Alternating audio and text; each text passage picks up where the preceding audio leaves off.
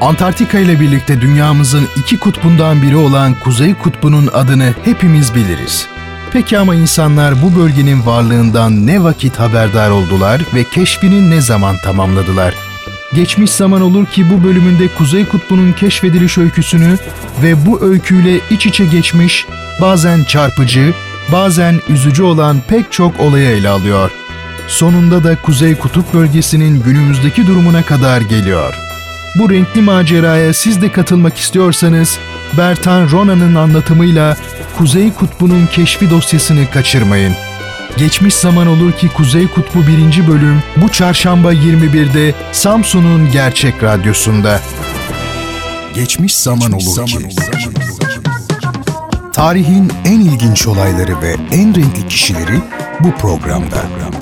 Bertan Rona tarafından hazırlanıp sunulan Geçmiş Zaman Olur ki sizleri her hafta şaşırtıcı konularla dolu bir tarih sohbetine davet ediyor. Geçmiş Zaman Olur ki her çarşamba ve cuma saat 21'de Samsun'un Gerçek Radyosu'nda. Geçmiş Zaman Olur ki başlıyor. başlıyor.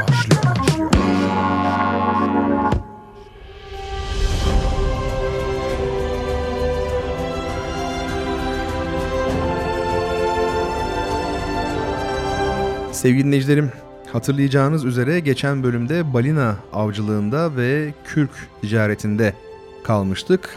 Kuzey Kutbu'nun keşif aşamalarını uzun uzun anlattıktan sonra bu dramatik konuya geçmiş ve orada bölümü nihayete erdirmiştik. Şimdi kaldığımız yerden devam ediyoruz.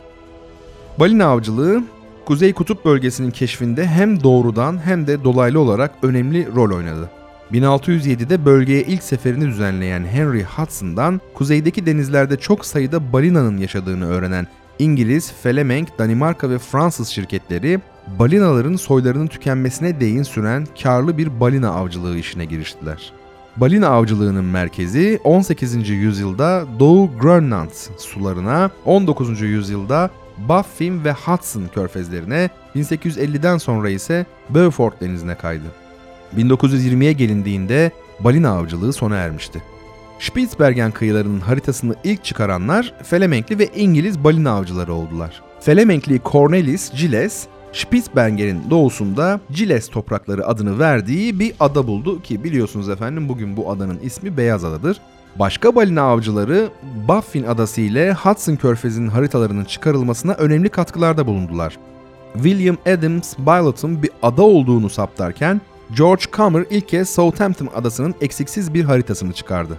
Thomas Long ise Wrangel adasını buldu.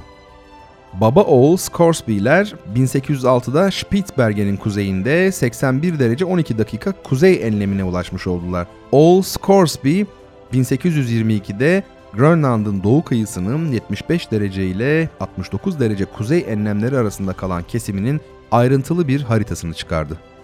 Balina avcılığı Kuzey Kutup bölgesi kıyılarının haritasının çıkarılmasında önemli rol oynarken kürk ticareti de bölgenin iç kesimlerine doğru ilerlemede etkili oldu. Sibirya'ya yerleşen Kazakların başlıca ekonomik etkinliği kürk ticaretiydi. Spitzbergen'in iç kesimlerine giren Rus avcıları 18. yüzyılda bölgede yaşayan kürklü hayvanların soyunu neredeyse tükettiler.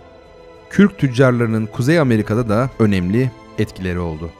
Efendim 17. yüzyılda Kuzeybatı geçidini bulmak amacıyla Hudson Körfezi'ne düzenlenen seferler sırasında kurulan Hudson Körfezi Kumpanyası çok geçmeden James koyunun ucunda bir ticaret merkezi açtı. Bunu koyun batı kıyısında açılan yeni merkezler izledi.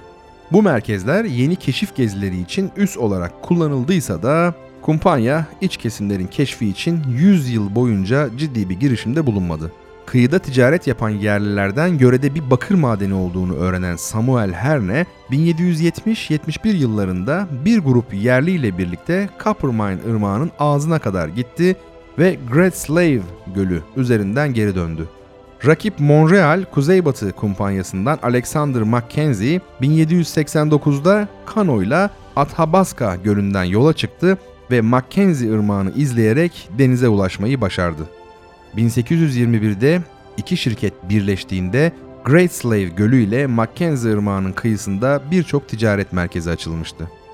Bu merkezler başta Franklin olmak üzere birçok kaşifin karadan düzenlediği keşif seferlerinde önemli rol oynadı. Mackenzie'den batıya Alaska'nın içlerine doğru ilerleyen Hudson Körfezi Kumpanyası görevlileri bir süre sonra kıyıyı izleyerek batıdan ilerlemekte olan Rus tüccarlarıyla karşılaştılar. 18. yüzyılın sonlarına doğru Alaska'da bir koloni kurmuş olan Ruslar o sırada Kodiak, Sitka ve öteki yerleşmelerde canlı bir ticaret yürütmeye başlamışlardı. 1829-34 arasında koloninin valiliğini yapan Wrangel, 1831'de St. Michael adasında bir merkez kurdurarak Yukon Irmağı'nın aşağı çığırının keşfedilmesi için bir sefer düzenledi. Rus ve İngiliz tüccarlar arasındaki rekabet ve çekişme Alaska'nın 1867'de Amerika Birleşik Devletleri tarafından satın alınmasıyla sonuçlandı. Sevgili dinleyicilerim, şimdi biraz daha Kuzey Kutbu'nun kendisine odaklanalım. Kuzey Kutbu'nun keşfi uzun süre kimsenin ilgisini çekmedi. Bölgeye düzenlenen ilk seferlerin asıl amacı Kuzey Kutbu üzerinden doğuya ulaşan bir yol bulmaktı.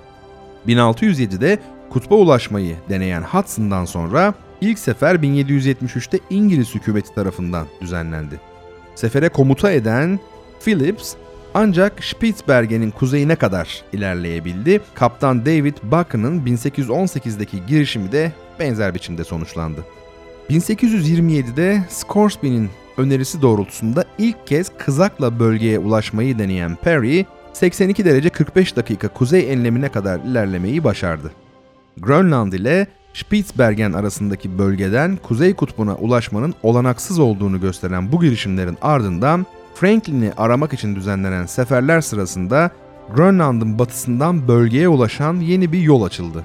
1860'ta bu yoldan Kuzey Kutbu'na gitmeyi deneyen Hayes, umduğunun tersine kalın buzlarla karşılaşınca Smith Körfezi kıyısındaki Etah'tan öteye geçemedi. Aynı yolu kullanan Charles Francis Hall 1871'de 82 derece 11 dakika kuzey enlemine kadar ilerlemeyi başararak Boğaz'ın kıyılarının haritasını çıkardı. 1875-76 yıllarında Nares komutasındaki bir İngiliz sefer heyeti gemiyle Lincoln denizine girdi. Bu sefer sırasında 83 derece 20 dakika kuzey enlemine ulaşılarak yeni bir rekor kırıldı. Bu sırada Spitsbergen yolunu kullanarak kutba ulaşma girişimleri sürüyordu. Alman kaşif Karl Koldewey 1869-70 yıllarında Grönland'ın doğu kıyılarını izleyerek 72 derece 30 dakika kuzey enlemine kadar çıktı ve kızakla Bismarck burnuna ulaştı. Nordenskjöld 1868'de gemiyle 1873'te de Rengeyi kızağıyla aynı yoldan kutba ulaşmayı denedi. Amerikalı denizci DeLong 1879'da o sırada kuzeye uzanan geniş bir kara kütlesi olduğu sanılan Wrangell adası kıyılarını izledikten sonra karanın bittiği yerden kızakla yoluna devam ederek kutba ulaşmayı denedi. Ama gemisinin Yeni Sibirya adaları yakınlarında buzlara sıkışması nedeniyle amacına ulaşamadan mürettebatı ile birlikte yaşamını yitirdi. Gemisinin enkazı birkaç yıl sonra Grönland'ın güneybatı kıyılarında bulundu. Enkazın buraya Kuzey Buz Denizi akıntılarıyla sürüklenmiş olması Nansen'de aynı akıntılardan yararlanarak benzer bir sefer düzenleme düşüncesini uyandırdı. 1893'te Norveç'ten denize açılan Nansen, Karadeniz'ine girdikten sonra De Long'un gemisinin buzlara sıkıştığı yerde tekneyi akıntıya bırakıp 3 yıl sonra Spitsbergen'in kuzeyine ulaştı. Aynı seferde kızakla 86 derece 13 dakika kuzey enlemini geçerek yeni bir rekor kırdı. Çok değerli bilimsel verilerin elde edilmesiyle sonuçlanan bu seferle kutup havzasının orta kesiminin buzlarla kaplı bir deniz olduğu da anlaşıldı. Bu tarihten sonra kutba ulaşma girişimleri uluslararası bir spor yarışması niteliğine büründü. Walter Wellman, Baldwin Ziegler ve Fiala Ziegler Franz Joseph topraklarından kutba ulaşmayı denediler. Abruzzi Dükü önderliğindeki İtalyan keşif heyeti Kaptan Kanyi'nin 1900'de 86 derece 34 dakika kuzey enlemini geçmesiyle yeni bir rekor daha kırmış oldu. 1891-92 yıllarında ve 93-95 arasında Grönland'ın kuzeybatısından Kuzey Kutbu'na doğru iki uzun yolculuğa çıkan Robert Peary, seferleri sırasında büyük bölümü buzla kaplı olmayan Peary topraklarını keşfetti. 1898-1902 arasında Lady Franklin körfezine büyük miktarda yiyecek ve malzeme yığdıktan sonra Grönland'ın doğu kıyısını kızakla dolaşarak Ellesmere adasındaki Hekla burnundan 84 derece 17 dakika kuzey, 1905'te ise 87 derece 6 dakika kuzey enlemine ulaşmayı başardı. Ayrıca Ellesmere adasının kuzey kıyısını kızakla dolaşarak kıyının Nares'in bıraktığı yerden sonraki kesiminin haritasını çıkardı. 1909'da ise Kolumbiya burnundan kızakla yola çıkarak kutba varmayı başardı. Peary'nin Eylül 1909'da Amerika Birleşik Devletleri'ne dönmesinden kısa bir süre önce 1907-1909 arasını Kuzey Kutup bölgesinde geçirmiş olan yine Amerikalı Friedrich Cook, kendisinin bir yıl önce iki Eskimo ile birlikte Axel Heiberg adasının en kuzey noktasından kutba ayak bastığını açıkladı. Açıklama büyük tartışmalara yol açtı. Kuzey kutbuna Peary'nin mi yoksa Cook'un mu daha önce vardığı konusu günümüzde de kesin olarak kanıtlanamamıştır.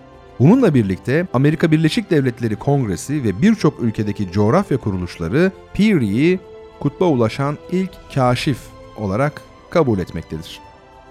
Sevgili dinleyicilerim, Kuzey Kutbu'na hava yolundan ulaşmayı deneyen ilk bilim adamı İsveçli Andre oldu. Spitsbergen'den balonla ayrılan Andre ve iki yol arkadaşından bir daha hiç haber alınamadı Cesetleri ve günlükleri 1930'da Beyaz Adada bulundu. Walter Wellman'ın 1909'daki girişimi de başarısızlıkla sonuçlandı. Roald Amundsen 1925'te ancak 87 derece 44 dakika kuzey enlemine ulaşabildi. Hava yoluyla kutba ulaşmayı başaran ilk kişi pilot Floyd Bennett'la birlikte Spitsbergen'den havalanarak 9 Mayıs 1926'da geri dönen Richard Beard oldu. İki gün sonra Amundsen Lincoln Ellsworth ve Umberto Nobile aynı üstten havalanarak kutbun üzerinden geçti ve Alaska'ya indiler. Efendim gelelim Kuzey Kutbu'ndaki bilimsel keşiflere. Daha doğrusu Kuzey Kutbu keşfedilirken kademe kademe yapılan bilimsel e, keşiflere ama tabii belli bir tarihten sonrakilere. Kuzey Kutup bölgesine düzenlenen keşif seferlerinde zamanla bilimsel kaygılar daha ağır basmaya başladı. Carl Weypracht'in 1875'te bölge ile ilgili bilimsel verilerin toplanmasında uluslararası düzeyde işbirliği yapılmasını önermesinin ardından 1882-83 1. Uluslararası Kutup Yılı ilan edildi. Yıl boyunca bölgedeki 11 istasyonda gözlemler yapılarak sonuçlar bir araya getirildi. Benzer bir çalışma 1932-33'teki Uluslararası Kutup Yılı'nda gerçekleştirildi. 1827'den başlayarak çoğunu İsveçlilerin düzenlediği bir dizi sefer sırasında Spitsbergen'in jeolojik yapısı ve doğa tarihi incelendi. Sir Martin Conway'in 1896-97 yıllarında Batı Spitsbergen'in iç kesimlerini aşmasının ardından Nuthorst 1898'de adanın doğu kıyılarını ve komşu adaları keşfetti. 1878-1914 arasında bölgede okyanus bilim araştırmaları da yapıldı. 20. yüzyılın başında Isfjord'da kömür madeni çıkarımının başlamasından sonra başta Norveç olmak üzere çeşitli ülkelerin bölgedeki araştırma çalışmaları yoğunluk kazandı.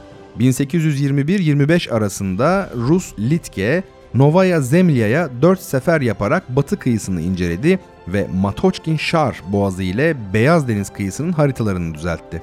1832-35 arasında Paktusov, Novaya Zemlya'nın doğu kıyısının büyük bölümünü inceledi. 1880'de Franz Joseph topraklarına ilk yolculuğunu yapan Leigh Smith, bölgede gemiyle dolaşan ilk kişi oldu. İkinci yolculuğunda güney kıyısını inceleyerek bilimsel veriler topladı. Rus kaşif Baron von Toll 1886 ve 1893 yıllarıyla 1900-1902 arasında Yeni Sibirya adalarında çalıştı ve adaların kuzeyinde olduğuna inandığı ama gerçekte var olmayan Sannikov topraklarını bulmaya çalışırken öldü. Ruslar 1898-1908 arasında Barents Denizi'nde, 1894-1904 arasında Karadeniz'inde, 1910-1915 arasında da Chelyuskin burnunun doğusunda hidrografik çalışmalar yürüttüler. 1917 Ekim devriminden sonra Sovyet yönetimi Kuzey Deniz Yolu'nu geliştirmek amacıyla Kuzey Kutup bölgesindeki keşif çalışmalarını yoğunlaştırdı. Gözlem ve radyo istasyonlarının sayısı 1932'de 24'e, 1948'de 80'e, 1970'lerde ise 100'e ulaştı. Bilimsel çalışmalarda önce buz kıranlar ardından da uçaklar kullanılmaya başladı. 1929 ve 30'da Sedov adlı buz kıran yardımıyla Severnaya Zemlya ve Franz Joseph topraklarının incelenmesi tamamlandı ve Severnaya Zemlya'nın haritasına son biçimi verildi. Sbriakov adlı buz kralın 1932'de ilk kez Severnaya Zemlya'nın kuzeyinden geçen yolu kullanarak bir mevsimde kutup bölgesini geçmesinin ardından deniz ve buz incelemeleri yapmak üzere her yıl seferler düzenlenmeye başladı. 1935 ve 36'da Kara Denizi'nin kuzeyindeki keşfedilmemiş son bölgelerde incelendi ve Küçük Ushakova adası keşfedildi. 1721'de Grönland'da bir keşif seferi düzenleyerek eski Viking kolonilerini bulmaya çalışan Hans Ege de adanın batı kıyısı boyunca hiçbir eski yerleşmeye rastlamadı ve Gotthab'da yeni bir yerleşme kurdu. Sonradan çok sayıda kaşifin ilgisini çeken adanın batı ve kuzey kıyılarında 19. yüzyılda önemli keşifler yapıldıysa da buzullar nedeniyle gemiyle yaklaşılamayan doğu kıyılarını keşfetmek kolay olmadı. Karl Ludwig Giesecke ve Greh yerlerin Umiyak adlı teknelerini kullanarak adanın güneydoğu kıyılarını incelediler. 1876'da Danimarka'da Grönland Coğrafi ve Jeolojik Araştırma Komitesi'nin kurulmasıyla araştırma çalışmaları düzenli olarak yürütülmeye başladı. Güneydoğu kıyısına ilişkin bilgi boşlukları 1879-1908 arasında dolduruldu. Koch ve Eriksen 1906-1908 arasındaki seferde Grönland'ın kuzeydoğusundaki uzantısını kızakla geçtiler. Bölgeye ilişkin ayrıntı niteliğindeki son bilgiler 1901-1912 arasında Ejnar Mikkelsen tarafından derlendi. Öte yandan Tule seferleri olarak bilinen 1912-1921 arasındaki bir dizi sefer sırasında Grönland'ın kuzeyinde önemli çalışmalar yürütüldü. Bilim adamlarının büyük ilgisini çeken Grönland buz takkesinin batısından içerilere doğru ilerlemeyi ilk deneyenler Wimper, Nordenskjöld, Jensen ve Peary oldu. Peary, takkenin içine 160 kilometre kadar ilerlemeyi başardı. 1888'de takkenin doğu kıyısından yola çıkan Nansen buzulu aşarak batıdaki Gotthab'a ulaştı. Bu tarihten sonra takke birçok kez çeşitli kaşifler tarafından aşıldı. 1930-31 yıllarında birbirinden bağımsız olarak düzenlenen 3 sefer sırasında takkede kurulan istasyonlarda kış boyunca gözlemler yapılarak yeryüzündeki hava dolaşımının incelenmesinde büyük önem taşıyan meteorolojik veriler toplandı. İkinci Dünya Savaşı'ndan sonra bu tür çalışmalar daha kapsamlı olarak yürütülmeye başladı. 1882'ye gelindiğinde Ellesmere adasının batısındaki adalarla Ellesmere'in güney ve batı kıyıları dışında Kuzey Kutup bölgesinin Kuzey Amerika kıyılarının büyük bölümü keşfedilmişti. Amerikalılar 1882'de Lady Franklin körfezinde kurdukları istasyon aracılığıyla Ellesmere adasında önemli miktarda yeni toprak keşfettiler ve Grönland'ın kuzey kıyısında 83 derece 24 dakika kuzey enlemine ulaşarak yeni bir rekor kırdılar. Bu arada Franklin'in sefer kayıtlarını bulmaya yönelik girişimlerin hepsi sonuçsuz kaldı. Bölgenin iç kesimlerine düzenlenen keşif seferlerine Kanada Jeolojik Araştırma Kurumu önderlik etti. Kanada hükümetinin 1884-97 arasında düzenlediği 4 sefer sırasında Hudson Boğazı ile Hudson Körfezi'nde deniz ulaşımına uygun bir rota saptamaya yönelik incelemeler yapıldı. 1903'ten sonra Kuzey Kutup Adalarına düzenlenen yolculuklarda adaların çoğuna uğrandı ve jeolojik incelemeler yapıldı. Sevgili dinleyicilerim, Otto Sverdrup önderliğindeki Norveç keşif heyeti 1898-1902 arasında Ellesmere adasının güney ve batısıyla Devon adasının kuzeyinde önemli çalışmalar yürüterek batıdaki Axel Heiberg ve Rings adalarını keşfetti. Sverdrup'un gemiyle Grönland'ın çevresini dolaşma tasarısı Kane havzasındaki büyük buzullar nedeniyle gerçekleşemedi. Ellesmere adasına ilişkin son bilgiler Ekblow tarafından derlendi. Sefer sırasında Peary'nin Axel Heiberg adasının kuzeyinde olduğunu sandığı Cracker topraklarının aslında var olmadığı anlaşıldı. Kuzey Kutup bölgesinin Kuzey Amerika kıyılarına düzenlenen son büyük sefer Kanada Kuzey Kutup Bölgesi seferi oldu. İki gruba ayrılan sefer heyetinin güney kolu Alaska'dan Coronation Körfezi'ne kadar uzanan kıyılarda bilimsel incelemeler yaptı. Kuzey kolu ise kuzeybatıda ilerleyerek bölgedeki son adaları da keşfetti. Rasmussen 1921-24 arasındaki 5. Danimarka Tool seferi sırasında Melville Yarımadası ile Baffin adasında çalışmalar yaptı. Ardından karadan Kral William adasına ve Alaska'ya geçti. İngilizler 1930'larda aynı bölgelerde çalışmalarını sürdürdüler.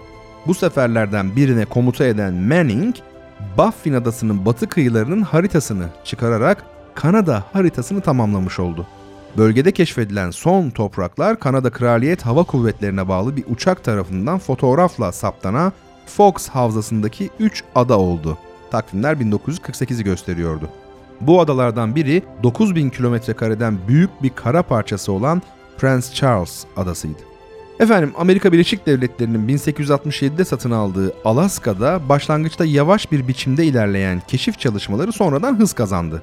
1880-85 arasında bölgenin iç kesimlerine 4 sefer düzenlendi. Bu seferlerin sonuncusunda yani 1883 ile 1885 yılları arasında yapılanında Alaska ilk kez karadan aşıldı. 1897'de Yukon'da altın bulunmasının ardından Jeolojik Araştırma Kurumu bütün Alaska topraklarında geniş çaplı bir inceleme çalışması başlattı. Bu incelemeler doğa bilimlerinin öteki alanları ile ilgili çalışmalarla birlikte yürütüldü. Bugün Kuzey Kutup bölgesinin keşfi tamamlanmıştır. Bölgede yeni toprak bulma olasılığı yoktur. Havadan çekilen fotoğraflarla daha doğru haritalar elde edilmekte, havayolu şirketleri Kuzey Kutbu üzerinden seferler düzenlemektedir. Sevgili dinleyicilerim, bir geçmiş zaman olurkenin daha sonuna gelmiş olduk. Bendeniz programı sizler için hazırlayıp sunan Bertan Rona. Bu bölümde konumuz olan Kuzey Kutbu'nu size Ana Britannica ansiklopedisinden yararlanarak anlatmaya çalıştık. Geçmiş zaman olur ki başlarken de belirttiğim gibi her hafta çarşamba ve cuma akşamları saat 21'de Radyo Gerçek'te dinleyebilirsiniz. Böylelikle tarihin en önemli kişileriyle, en ilginç olayları ve dikkat çekici bölgeleriyle dolu dakikalar geçirmiş olursunuz. Bir sonraki bölümde tekrar bir arada olabilmek dileği ve en içten duygularla.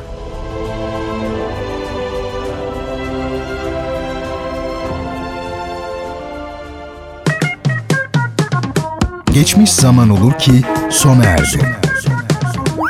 Bu program hakkındaki düşüncelerinizi dinleyen et radyogercek.com adresine mail atarak bize ulaştırabilirsiniz.